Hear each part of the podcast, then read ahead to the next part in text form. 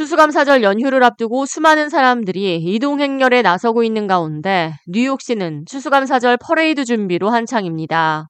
대형 풍선들이 하늘을 날아다니는 모습을 보기 위해 약 700명의 공연자와 5천명의 자원봉사자가 참석하며 약 350만 명의 인파가 몰릴 것으로 예상되는데요. 뉴욕주 정부가 메이시스 추수감사절 퍼레이드를 앞두고 보안 강화에 나섰습니다.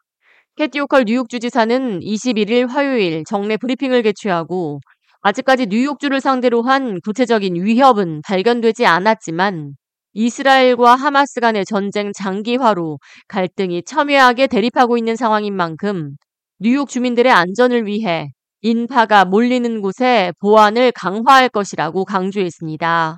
호컬 주지사는 중동발 갈등이 뉴욕으로 번질 가능성은 늘 열어둬야 하며 과거에도 뉴욕은 표적이 된 적이 있는 만큼 우리는 그 어떠한 상황에도 준비가 되어 있어야 한다고 말했습니다.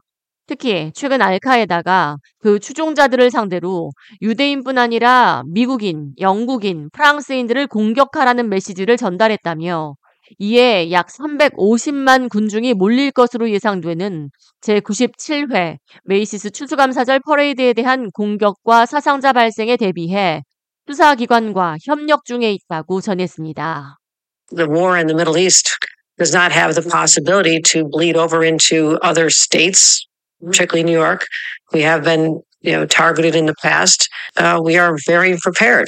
제키 브레이 뉴욕주 국토안보부 비상서비스국장은 해외 사안과 뉴욕 시내 위협 증가에는 긴밀한 상관관계가 분명히 존재한다며 위협이 고조된 상황에서 수많은 인파가 몰리는 만큼 아직까지 퍼레이드나 뉴욕을 타깃으로 한 위협은 없지만 폭력 사태에 대비해야 한다고 말했습니다. Are we living in a heightened threat environment? Absolutely. Are we seeing an increase in calls for violence?